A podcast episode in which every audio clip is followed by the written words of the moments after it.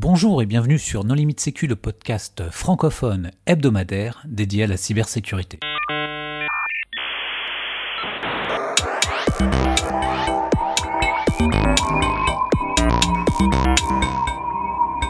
Alors aujourd'hui, un épisode sur un référentiel de l'ANSI qui s'appelle PRIS. Pour discuter de ce sujet, nous recevons quatre invités, donc euh, Benjamin Arnaud de l'ANSI. Bonjour. Mathieu Ancien de l'ANSI également. Bonjour. Nicolas Prigent de LSTI. Bonjour. Et Yannick Hamon de XMCO. Bonjour. Pour discuter avec eux, les contributeurs No Limit Sécu sont Nicolas Ruff. Bonjour. Et moi-même, Johan Uloa. Alors, Benjamin, en préambule, est-ce que tu veux bien te présenter? Oui, alors je suis chargé de qualification de prestataire de services en cybersécurité à la NSSI, donc dans la sous-direction expertise et division produits et services de sécurité au sein du bureau qualification et agrément. Et donc, je suis chargé de m'occuper de tous les labels de qualification de prestataires, dont PRIS. Mathieu? Donc je suis le chef du bureau politique industrielle et assistance de l'ANSI dans la même sous-direction que Benjamin et euh, j'étais au, au, à la toute, tout début de, de l'idée de PRIS en 2013 euh, à l'ANSI. Nicolas? Eh bien, je travaille chez LSTI, qui est un centre d'évaluation pour PRIS notamment. Euh, J'ai participé à la phase expérimentale en tant qu'expert technique pour LSTI. Yannick? Donc euh, Yannick Hamon, je suis le directeur des opérations du cabinet XMCO et euh, le, le, cabinet XMCO et moi-même on a participé à la, à la phase expérimentale en tant que euh, prestataire de service. Alors Benjamin, PRIS, qu'est-ce que c'est? Alors PRIS, ça veut dire prestataire de réponse aux incidents de sécurité. C'est donc un référentiel qui va euh, aborder euh, les prestations de type investigation numérique, euh, réponse à des incidents de sécurité suite à une intrusion, suite à une infection virale, ce genre de choses. Alors pourquoi est-ce que ça a été créé? Alors, ça a été créé parce que Patrick Payou, donc euh, l'ancien euh, directeur général de l'ANSI, avait identifié euh, donc un besoin de qualité au niveau des prestataires qui puissent monter en compétence afin de traiter des affaires comme le faisait, comme le fait toujours d'ailleurs le centre opérationnel de, de l'ANSI, le COSI. Alors Mathieu, puisque tu étais à la genèse de, de PRIS, est-ce que tu peux nous donner des détails? Oui, c'était une époque qui était un petit peu difficile. Il y avait énormément d'affaires euh, auxquelles était confronté euh, et Patrick Payou, et de manière très pragmatique, s'est posé la question si euh, c'est pas possible de, référencer des prestataires pour pouvoir entre guillemets démultiplier l'action de l'ANSI sur la réponse à un incident de sécurité. Et donc sa première commande a été de, faire un, tour d'horizon on dirait des forces en présence en France sur le métier de la réponse incident de sécurité et investigation numérique. Donc euh, on a on a fait ce travail, on a reçu euh, sur recommandation, sur connaissance, euh, une bonne dizaine de sociétés et on a essayé de, catégoriser les entreprises, de voir un petit peu le nombre d'experts, le, les métiers qui étaient présents, les compétences qui étaient présentes et on a mis ce rapport à Patrick Payou et la conclusion a été très rapide. On n'avait pas d'autre solution que de dupliquer l'expérience qui qui avait été faite sur le PASSI à, à ce nouveau métier qui est euh, cette nouvelle activité qui est la réponse à incident de sécurité. Et c'est comme ça qu'est né euh, ce nouveau référentiel dans le dans l'escarcelle de l'ANSI. Alors Benjamin, comment vous vous y êtes pris? Au départ, il y a eu euh, un certain nombre de, de, groupes de travail afin de, de, mettre en place un premier document, une première version du référentiel avec euh, des, euh, des, contributions ANSI et extérieures. Et euh, on est arrivé avec un référentiel dans un certain euh, niveau de maturité. Donc, à ce niveau-là, ce qu'on fait euh, au niveau de, de c'est de faire un appel public à commentaires vis-à-vis -vis de cette version du référentiel. Donc moi, quand je suis arrivé à l'ANSI, ma, première tâche, c'était de prendre en compte les euh, commentaires qui nous ont été euh, envoyés vis-à-vis -vis de cette version du référentiel PRIS. Et donc, première tâche, traiter les 400 commentaires qu'on avait reçus. Le, référentiel PRIS a suscité euh, un, intérêt certain. Donc à l'issue de, ce travail de prise en compte des, commentaires, on a pu publier une première version, la version 1, en décembre 2015 du référentiel. Mais on s'est pas arrêté là. Avoir un document qui a été écrit en groupe de travail et ensuite commenté, ça nous permet d'avoir une bonne base pour l'essayer sur le terrain. C'est ce qu'on a fait en 2016 avec une procédure expérimentale du même type que celle que j'avais évoquée dans le précédent podcast sur Secnum Cloud, que je vous invite à, écouter, très intéressant également. Et euh, cette procédure euh, expérimentale, elle consiste à tester les exigences du référentiel sur le terrain afin de voir si elles correspondent bien à, la réalité euh, des différents prestataires que, l'on avait préalablement sélectionnés. Des gros prestataires en termes de, d'effectifs, des plus petits, mais toujours du métier de la réponse aux incidents. Alors, ces évaluations, elles se composent de plusieurs étapes. Tout d'abord, euh, euh, une, étude documentaire sur euh, un certain nombre de documents fondateurs demandés par le référentiel, des politiques de sécurité, des procédures métiers, des outils de gestion, de suivi des, différentes actions sur le terrain, etc. Ensuite, il y a une évaluation sur site qui se déroule sur plusieurs jours, dans la phase expérimentale, on était sur euh, une moyenne de trois jours sur site pour évaluer euh, le niveau de sécurité logique du système d'information euh, dédié à PRIS, la sécurité physique, sécurité organisationnelle, ainsi qu'un certain nombre de pratiques métiers. Enfin, la dernière chose qui a été testée en procédure expérimentale, eh bien c'est euh, le niveau de compétence des euh, analystes, c'est comme ça qu'on les appelle dans le référentiel, au travers d'examens individuels écrits, et pour ceux qui ont réussi, à en ajouter à cela des examens oraux. Voilà globalement tout ce que l'on a réalisé dans cette évaluation auprès de... Euh, alors au départ, on avait sept prestataires dans cette procédure expérimentale. Au final, en 6 euh, parmi eux ont mené à bien euh, la procédure jusqu'au bout, donc qui ont été évalués selon les trois grandes étapes, études documentaires, évaluation sur site et examen individuel. Qu'est-ce qui est arrivé au septième? Alors le septième prestataire nous a annoncé que, euh, donc ça c'était plutôt autour de fin 2015, juste avant de démarrer la procédure expérimentale, qu'il avait euh, quatre gros contrats euh, qui venaient d'arriver et que toutes ses équipes devaient se mobiliser pour pouvoir répondre à ces contrats et donc qu'il n'aurait pas les ressources afin de, de pouvoir se mettre en conformité et puis d'accompagner cette procédure expérimentale. Mais il nous a renouvelé son intérêt pour la phase nominale. Alors, ça vaut peut-être aussi le coup de préciser, puisque tu parles des évaluations de, personnes, qu'il y a quatre catégories dans le référentiel. Tout à fait. Donc, euh, le, référentiel va définir un certain nombre de profils, comme on l'avait pu euh, voir dans PASSI des types de prestations pour définir quels étaient les profils. Là, c'est différent, c'est-à-dire qu'on va avoir des profils beaucoup plus euh, orientés sur la technique métier maîtrisée par, euh, par l'analyste. On va avoir les analystes système qui vont s'intéresser aux artefacts sur les, les files système, à l'analyse de la mémoire vive, des captures de mémoire vive, des choses comme ça. On va avoir les analystes réseau qui vont s'intéresser, euh, bah, comme leur nom l'indique, à toutes les communications. Les analystes de code malveillant donc les fameux reverseurs, qui vont euh, travailler sur, euh, des outils euh, d'analyse dynamique ou statique. Et puis les pilotes, qui vont donc gérer les équipes d'analystes dans le cadre de, missions de, grande ampleur ça au passage c'est quelque chose qui est un petit peu nouveau parce que là on parlait de la version 1, la version 2 vient de sortir. Effectivement il y a eu un petit remaniement là-dessus parce que on se retrouve maintenant donc non seulement à avoir ces variations sur les métiers, mais maintenant on va aussi avoir des variations sur les tailles euh, en gros des prestataires. Peut-être qu'on devrait aussi en parler un petit peu.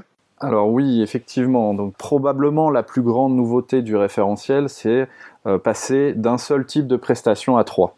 C'est un retour qu'on a eu au travers de la phase expérimentale, puisque dans la version 1 du référentiel, euh, il était considéré que ce que nous on appelle à Nancy les affaires, donc des, missions type ce qui a pu être déployé au niveau de TV5 Monde, donc des grosses structures euh, organisationnelles, on va dire, avec pilotage et un certain nombre d'analystes pour euh, répondre à l'incident. Dans la version 2 euh, de PRIS, on va retrouver trois types de prestations.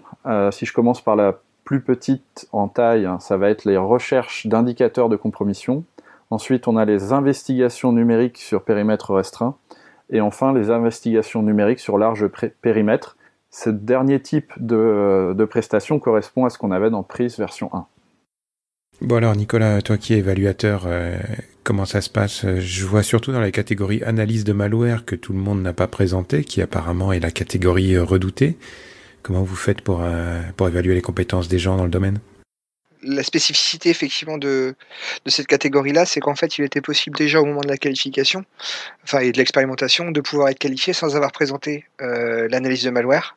Donc c'était possible de, le faire comme ça. Donc je pense qu'il y a des choix qui ont été faits effectivement par euh, certains prestataires en expérimentation de ne pas la choisir, parce que c'est vrai que c'est un métier qui est quand même un peu particulier. Après sur l'évaluation des individus, euh, ça s'est passé effectivement grâce à des examens écrits. Alors là par contre l'évaluation des individus se passe très globalement de la même manière que pour le PASSI, c'est-à-dire que bien sûr les questions sont différentes, mais il y a d'abord un écrit avec des questionnaires. Il y a eu donc comme pour PASSI pendant la phase expérimentale des questionnaires de phase expérimentale. Euh, les retours qu'on a eu étaient globalement que c'était intéressant, que c'était effectivement assez technique. Et après, bon, bah, il y a eu des oraux. Et, euh, les oraux se passent effectivement à la mode du passy, hein. c'est-à-dire que euh, c'est pareil, c'est des questions ouvertes, des échanges, euh, et l'objectif effectivement c'est de pouvoir analyser si la personne répond par rapport à des questions type entre guillemets et à les connaissances suffisantes pour, euh, pour pouvoir maintenir les postes qui sont définis euh, là-dedans. Alors ce découpage en postes, euh, je me permets de rebondir là-dessus, il est assez intéressant, je pense.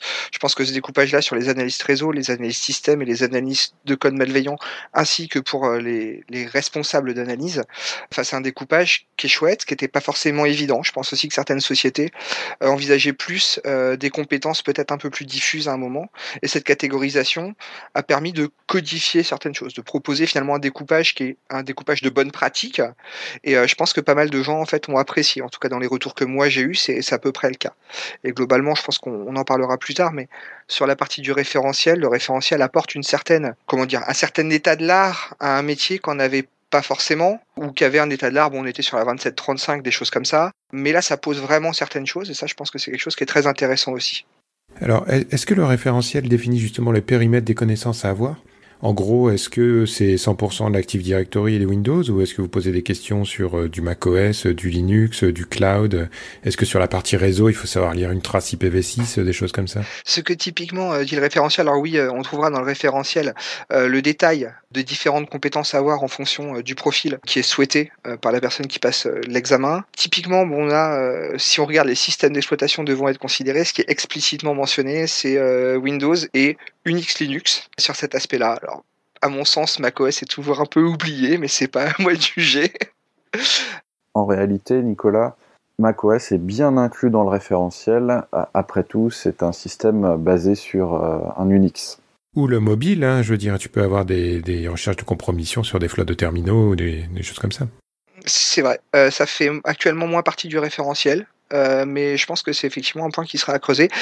surtout que si on regarde par exemple d'autres référentiels, dans PDIS par exemple, euh, il s'agit d'être capable aussi de récupérer des traces qui viennent de ce genre de choses, des appareils mobiles, par exemple, c'est demandé. Mais je crois pas que ça apparaisse dans le référentiel. Alors je, de mémoire, ça apparaît pas, ça apparaît pas dans le référentiel. Puis euh, je pense aussi aux équipements réseau, par exemple. Est-ce que tu dois faire de, la recherche de compromission sur des, des, routeurs ou des choses comme ça, des équipements embarqués Ça, ça l'est en effet. Euh, il y a deux choses. Il y a des analyses de configuration qui doivent être faites. Alors pour la partie, par pour les équipements réseau, il y a la partie analyste réseau qui doit être capable de faire des euh, relevés de configuration et aussi de récupérer les traces qui auront été générées par rapport à des équipements réseau divers. Il y a une liste euh, qui est fournie dans le référentiel. Après, par contre, si l'équipement réseau a lui-même été compromis par un logiciel malveillant, là, on est plutôt sur la liste euh, de code malveillant, justement, qui va être capable, le cas échéant, d'aller sur ce genre d'architecture, sachant que dans pas mal de cas, quand même, enfin, certains équipements modernes aujourd'hui ont, des architectures qui sont plus si exotiques que ça. L'air de rien, si on prend par exemple un proxy classique, on n'est pas sur quelque chose de très très différent, même si l'analyse de certains équipements sera sans doute un peu plus compliquée et demandera un peu plus de réflexion, je pense. Alors là, j'ai une question qui s'adresse à tout le monde. Euh, il me semble que dans le passé, euh, c'est une société qui est certifiée, mais il faut que la personne euh, certifiée participe aux audits et si elle s'en va, du coup, la certification est perdue. Est-ce que c'est pareil sur cette certification? Est-ce que les, les, personnes sont nommément certifiées et doivent participer à toutes les réponses aux incidents? Effectivement, c'est comme ça que ça se passe. On a le même principe que pour PASSI. Lorsqu'un analyste, dans le cadre d'une qualification PRIS, réussi examen écrit, examen oraux, euh, il va obtenir une attestation de compétence. C'est le terme euh, qu'on emploie ici. Euh, on ne va pas parler de personne qualifiée. On va dire qu'il détient une attestation de compétence. Et s'il décide de quitter la société, il perd cette attestation de compétence. Et donc l'idée, c'est qu'il ne puisse pas faire valoir cette attestation pour passer chez un concurrent qui serait qualifié. Euh, quel est l'état de la certification aujourd'hui? Parce que la procédure expérimentale est terminée, mais il y a des résultats qui ont été publiés sur le site de l'ANSI, mais si j'ai bien compris, les gens qui voudront avoir le label final devront recommencer la procédure de zéro.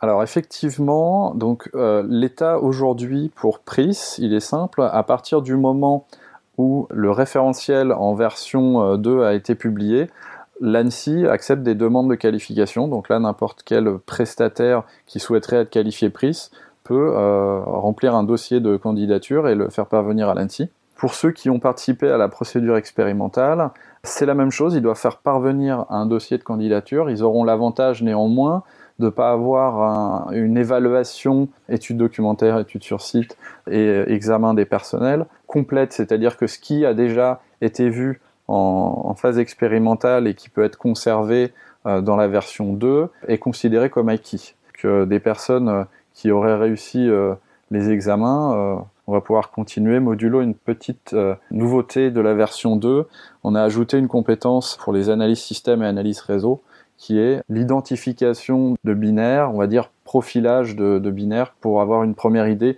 du caractère malveillant avant de transmettre aux collègues qui analysent de code malveillant.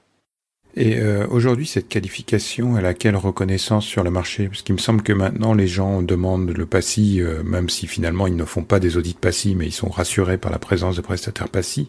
Est-ce que aujourd'hui les gens euh, sont fortement incités à prendre des prestataires en cours de qualification prise? Enfin, c'est quoi aujourd'hui la reconnaissance par le marché de, cette euh, qualification? Nous, de notre point de vue, les clients n'ont pas forcément encore autant de visibilité que sur le PRIS que sur le PASSI.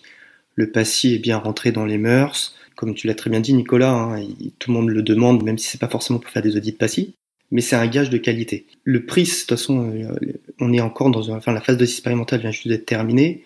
Il y a encore ce travail, je pense, de communication auprès de, des clients sur, sur ce référentiel, sur ce gage de, de, de qualité. Après, nous, quand on en discute avec nos clients, quand on intervient sur ce genre de prestations, le fait de leur dire que, de parler de ce référentiel et et de montrer qu'on est, qu'on est sur le sujet peut rassurer certaines, certains acteurs ou certaines directions. Et demain, est-ce qu'un acteur euh, étranger peut facilement obtenir cette qualification ou est-ce qu'il y a des contraintes de classification sur les réseaux de traitement, par exemple, qui font que ce sera difficile? Absolument euh, aucun problème s'il respecte l'ensemble des exigences du référentiel. Absolument aucun problème. Après, est-ce que le marché français est un business case convaincant? Pour un, grand champion euh, de la réponse à un incident étranger euh, pour pouvoir monter une implantation en France euh, et de s'implanter et, de développer. Après, peut-être aussi que c'est le marché qui va, qui va mûrir de son côté, mais aussi en tant que des, les entreprises qui vont se rendre compte de ce que c'est réellement qu'une réponse à incident. C'est-à-dire que je pense sincèrement qu'il y a encore, enfin, il y a quelques années encore, pour beaucoup, un audit de sécurité, au terme euh, loin d'être passif, c'était euh, un scan Nessus lancé rapidement et le rapport c'était euh, ce qui sortait du scan Nessus quoi. Et peut-être que maintenant comme il y a une certaine médiatisation de certains incidents, mon TV5 Monde a été un exemple, peut-être que si jamais on flèche correctement vers des prestataires qualifiés, il y aura une meilleure compréhension. À ce sujet-là, je pense que les annexes qui sont à la fin du référentiel sur les, conseils aux commanditaires, c'est quelque chose assez pertinent.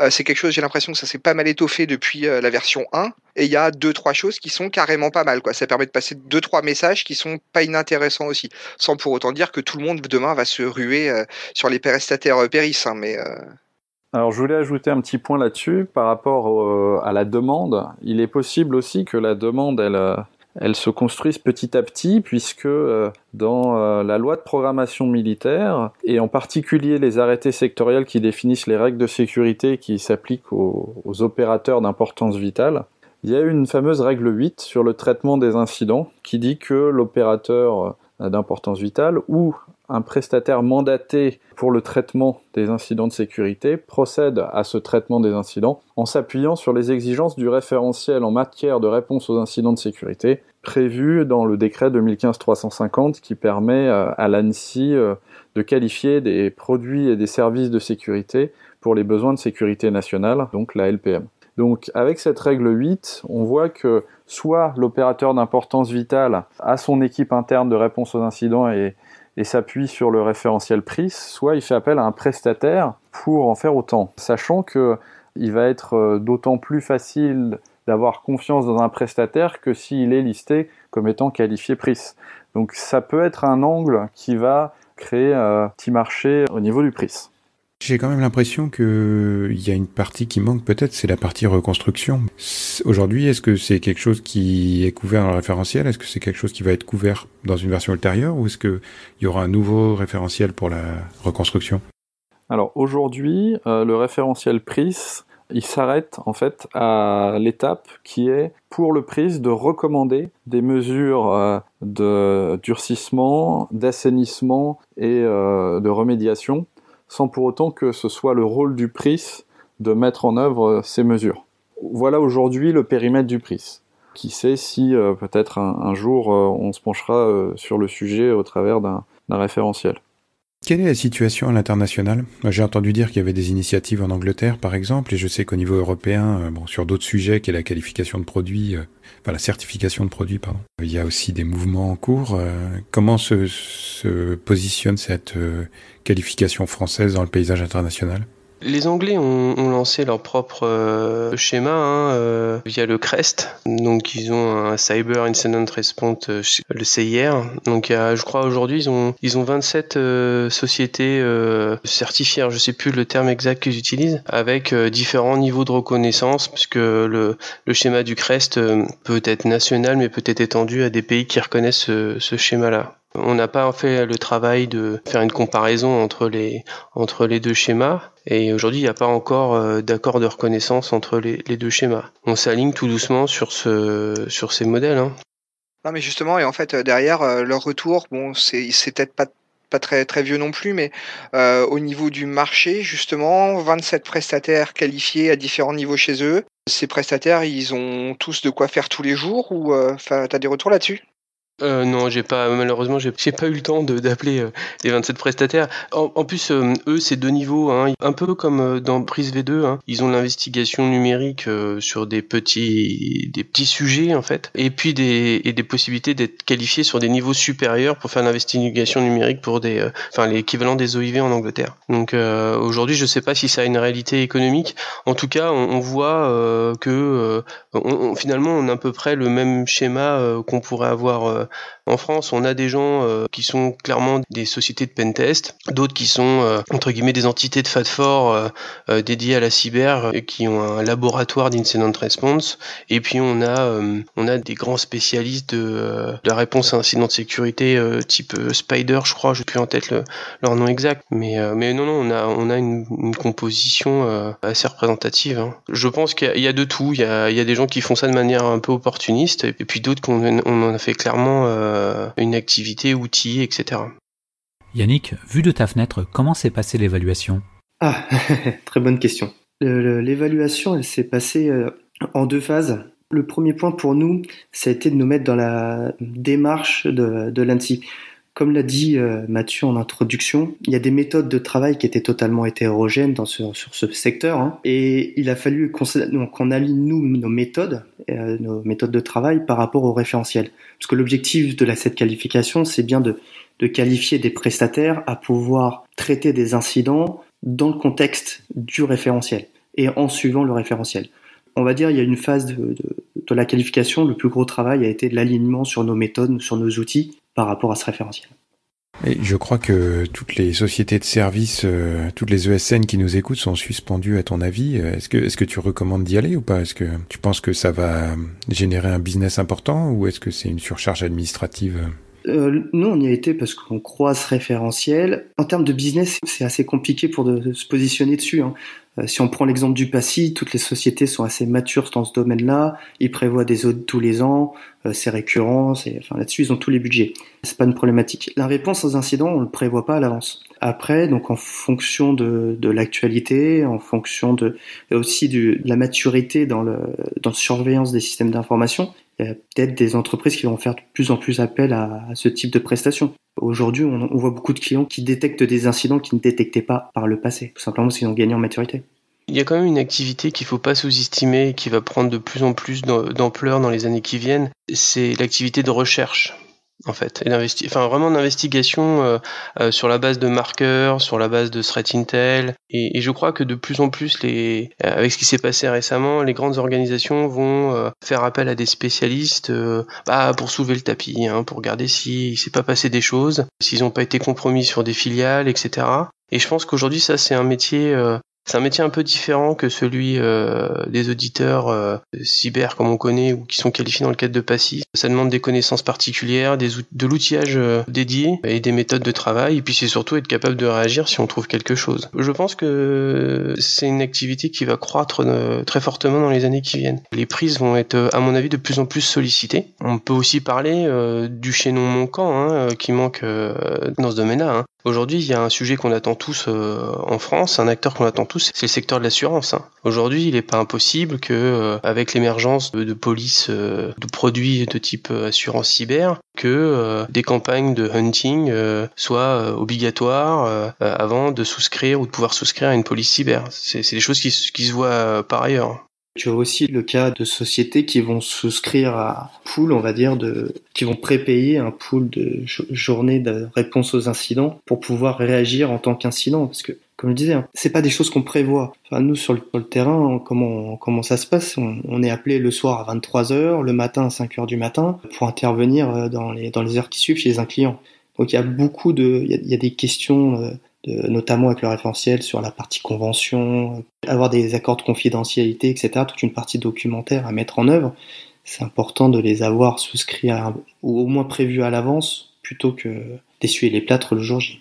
Question idiote sur le threat hunting. Euh, est-ce que le fait d'être euh, qualifié donne accès à des marqueurs euh, classifiés ou est-ce que ça fait rentrer dans un cercle de confiance supérieur alors en fait, sur la partie euh, recherche d'indicateurs de compromission, en fait, notre objectif avec le référentiel, par rapport à la version 1, c'est vraiment ça qui, était important pour nous, c'était de pouvoir élargir le champ d'intervention du PRIS et partir de vraiment une situation, on va dire, euh, presque anodine, mais simplement, par exemple, un client qui se pose une question et se dit, tiens, mes amis du même secteur d'activité, euh, ils ont été touchés par tel euh, virus. Je vais demander à mon prise de venir faire une recherche d'indicateurs de compromission avec cet indicateur de compromission.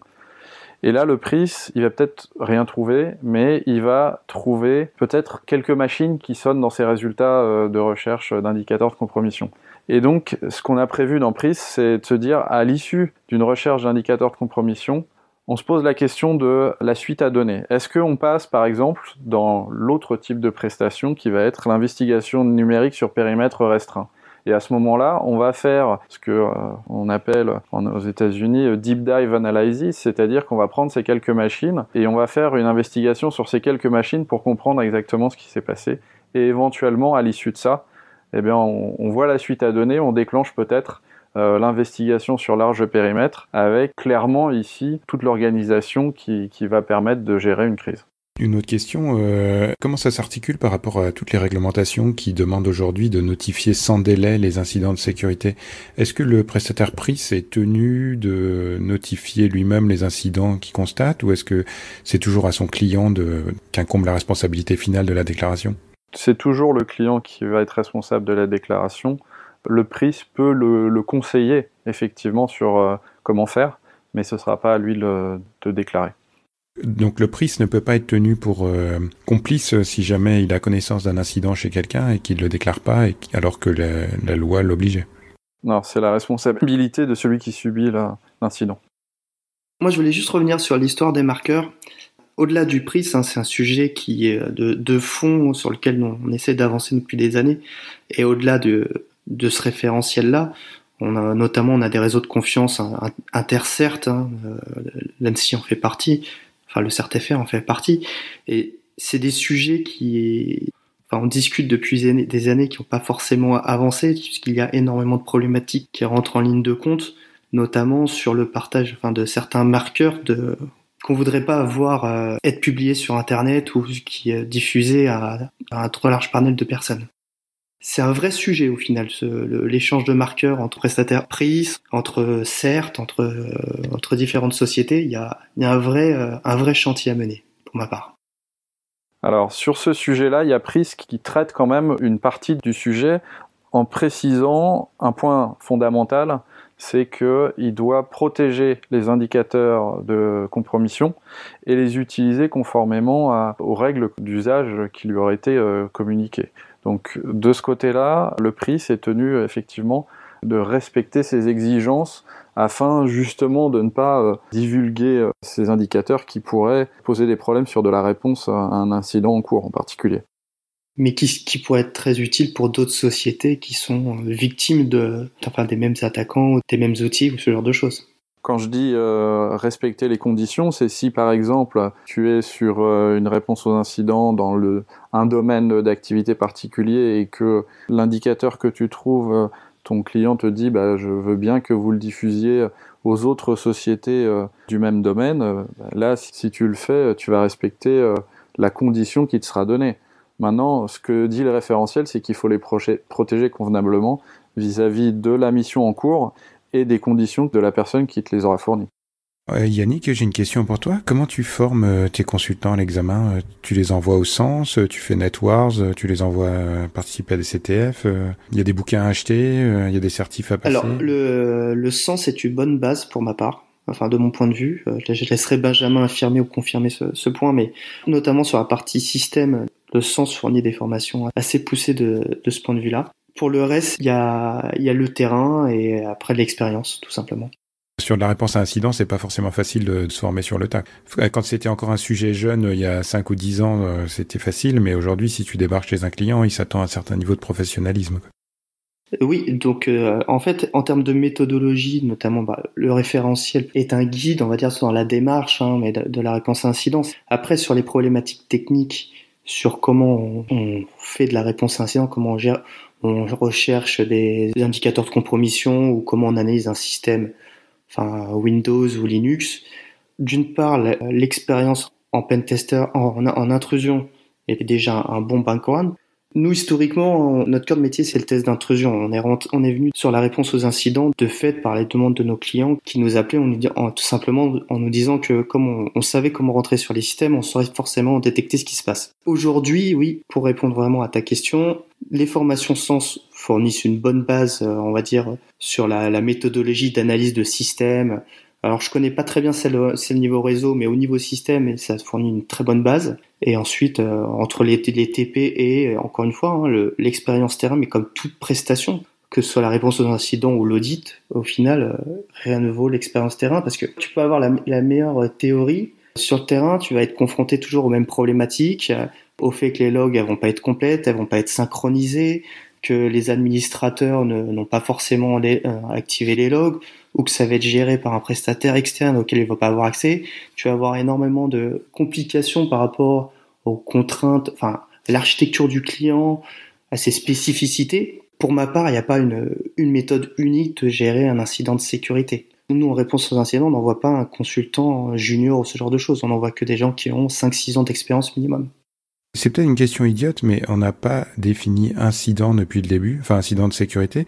Est-ce que par exemple euh, une propagation de WannaCry sur un réseau, euh, ça rentre dans la catégorie qui fait intervenir un PRIS, ou est-ce qu'on se parle vraiment euh, uniquement d'APT, c'est-à-dire d'intrusion silencieuse et d'opération d'espionnage? À partir de quel moment c'est un incident qui rentre dans le périmètre de PRIS Est-ce que si j'ai une fuite de, données massives sur Internet par une compromission Anonymous, c'est un incident en fait, euh, dans le référentiel en introduction, on, va apporter un élément euh, qui ferme pas la porte à tout, mais euh, qui précise que les incidents de sécurité qui vont être concernés par le référentiel, c'est des incidents ayant pour effet une compromission ou un sabotage. Et ils ne ciblent pas la réponse aux fraudes ou attaques par saturation, pouvant conduire à un déni de service. Donc on est sur compromission, sabotage, principalement. Ce qui peut être une définition de WannaCry ou NotPetya. Tout à fait. Donc euh, effectivement, pour répondre à ta question, oui, PRIS peut euh, répondre à un incident de type euh, NotPetya, WannaCry, etc. Très bien, on a fait le tour. J'aimerais quand même demander à Nicolas quel est son meilleur fail. quel est le pire candidat qu'il a eu en entretien et, la pire réponse Je suis tenu par des clauses de confidentialité assez sévères à ce sujet, monsieur. Euh, simplement, mais peut-être que là, c'est un point sur lequel j'aimerais insister de manière plus globale, c'est que effectivement, le référentiel euh, donc dit ce que les gens doivent connaître. Je pense qu'il y a une partie non négligeable où effectivement, enfin, l'expertise. Et ça, Mathieu, tu l'évoquais, je crois tout à l'heure, c'est en fait de l'expertise technique, on en a, on en a parce qu'il y a des gens qui sont formés correctement. Peut-être que ce qui manquait actuellement dans le paysage, c'était vraiment plutôt la partie, la partie pardon, organisationnelle et méthodo et organiser le truc pour industrialiser le process, quoi. Et peut-être que un gros palier à passer par rapport euh, à justement le enfin vraiment devenir prise entre guillemets, c'est se conformer à toutes les exigences, même si parfois certaines ont l'air d'être euh, d'aller un peu loin dans le formalisme sur certaines choses, mais finalement ce qu'on sent aussi derrière, c'est que il y a voilà, il y a des ceintures, il y a des bretelles, mais ça permet de pallier à la majorité des cas qui sont un peu craignos quoi. Et je pense que ce palier là, il est pas facile, mais voilà. Je rejoins ce que tu viens de dire, Nicolas. Benjamin, peut-être pour conclure, quid des évolutions de, de, de Pris? Alors, Effectivement, les évolutions, c'est un petit peu euh, mes souhaits sur la suite, parce que pour le moment, en fait, on est dans un, à une étape où euh, on veut déjà faire fructifier le référentiel avec le plaisir d'avoir des qualifications de prestataires qui arrivent à leur terme et euh, étoffer une liste de prestataires. C'est la première brique, on va dire. Après, si aujourd'hui je devais dire qu'est-ce que je veux voir dans Prise dans quelques années, moi, j'ai toujours un, un, petit faible pour tout ce qui est forensique sur les smartphones ou investigation numérique sur Ordiphone. C'est quelque chose euh, qui aurait sa place dans PRIS. On pourrait euh, aussi développer euh, le côté connaissance de la menace.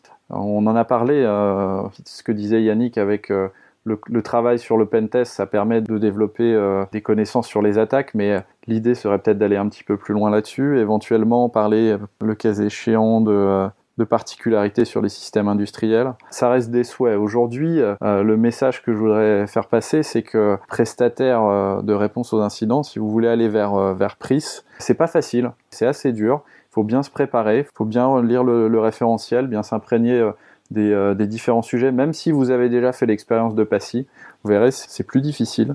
Il y a un, un, niveau de, de détail un, un, petit peu plus fin.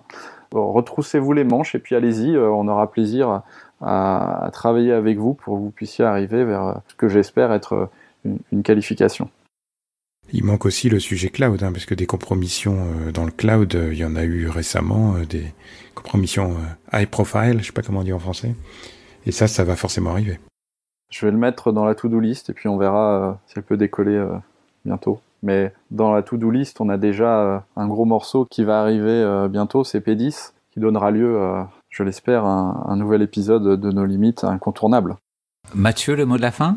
On laissera euh, XMCO donner le, mot de la fin. J'ai juste une chose, c'est que je pense que c'est un des référentiels qui est amené à, se développer le plus rapidement possible. Je pense que l'essentiel, enfin, je pense que ce qui est important, c'est que la qualification prise ouvre un peu euh, les portes parce que je pense qu'aujourd'hui il y a beaucoup de victimes qui euh, n'ont pas osé euh, faire appel à une expertise externe parce qu'il y a un vrai sujet de confiance sur la réponse à incident de sécurité. Quand on est une entreprise cotée où on a beaucoup par exemple de euh, propriétés, de secrets industriels, c'est pas toujours facile d'accepter de laisser rentrer des experts externes qui vont bah, peut-être découvrir une situation très embarrassante et qui peut provoquer jusqu'à une perte de valeur d'un titre en bourse. Donc je j'espère très sincèrement que ce tampon étatique euh, permettra à, ce que on, apporte, euh, en tout cas aux OIV, mais à d'autres euh, utilisateurs, une expertise validée et surtout que nous on considère au, bon niveau pour répondre aux, je dirais aux, incidents de sécurité euh, d'aujourd'hui parce que euh, c'est des sujets quand même assez complexes. Donc voilà, je pense que c'est ça le c'est ça le plus important et effectivement euh, j'espère qu'on on aura d'ici deux ans une bonne vingtaine de sociétés qui auront obtenu cette qualification. Yannick, tu voudrais ajouter quelque chose en conclusion? Euh, oui, juste un point, c'est que pour ma part, j'ai suivi l'évolution de ce référentiel depuis quelques années. Et ce qui m'a vraiment, euh, comment dire, pas impressionné, mais satisfait plutôt, c'est son évolution. Il y a eu plusieurs itérations de ce référentiel. Je pense que Benjamin et Mathieu le confirmeront ou pas, mais il y a eu des vraies évolutions même de fond sur des modes de fonctionnement. Comme on le disait en introduction, il y a même les notions de périmètre qui ont évolué, des, des, caractéristiques assez euh, entérinées qui ont évolué même avec la nouvelle version du référentiel. Donc c'est un, un, référentiel qui a su écouter, euh, on va dire, le, le côté extérieur et c'est un, un bon point de départ. Nicolas Préjean. Oh, bah, moi, je rejoins à peu près ce qui a été dit. Je pense que c'est un référentiel qui est pas facile, clairement. Euh, c'est un référentiel qui est intéressant. Je pense que pour les gens qui veulent gagner en maturité sur le sujet, c'est aussi plein de bonnes choses à faire. Que ces gens se, finalement se retrouvent à, à rentrer dans le processus de qualification ou pas.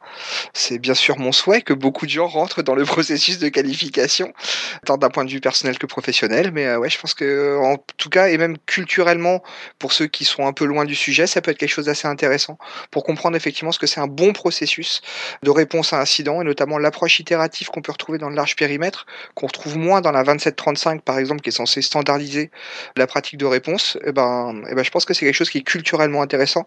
N'hésitez pas à aller lire le référentiel. Eh bien, ça me semble être une excellente euh, conclusion. Merci pour votre participation. Chers auditeurs, nous espérons que cet épisode vous aura intéressé et nous vous donnons rendez-vous la semaine prochaine pour un nouveau podcast. Au revoir. Au revoir. Au revoir. Au revoir. Au revoir.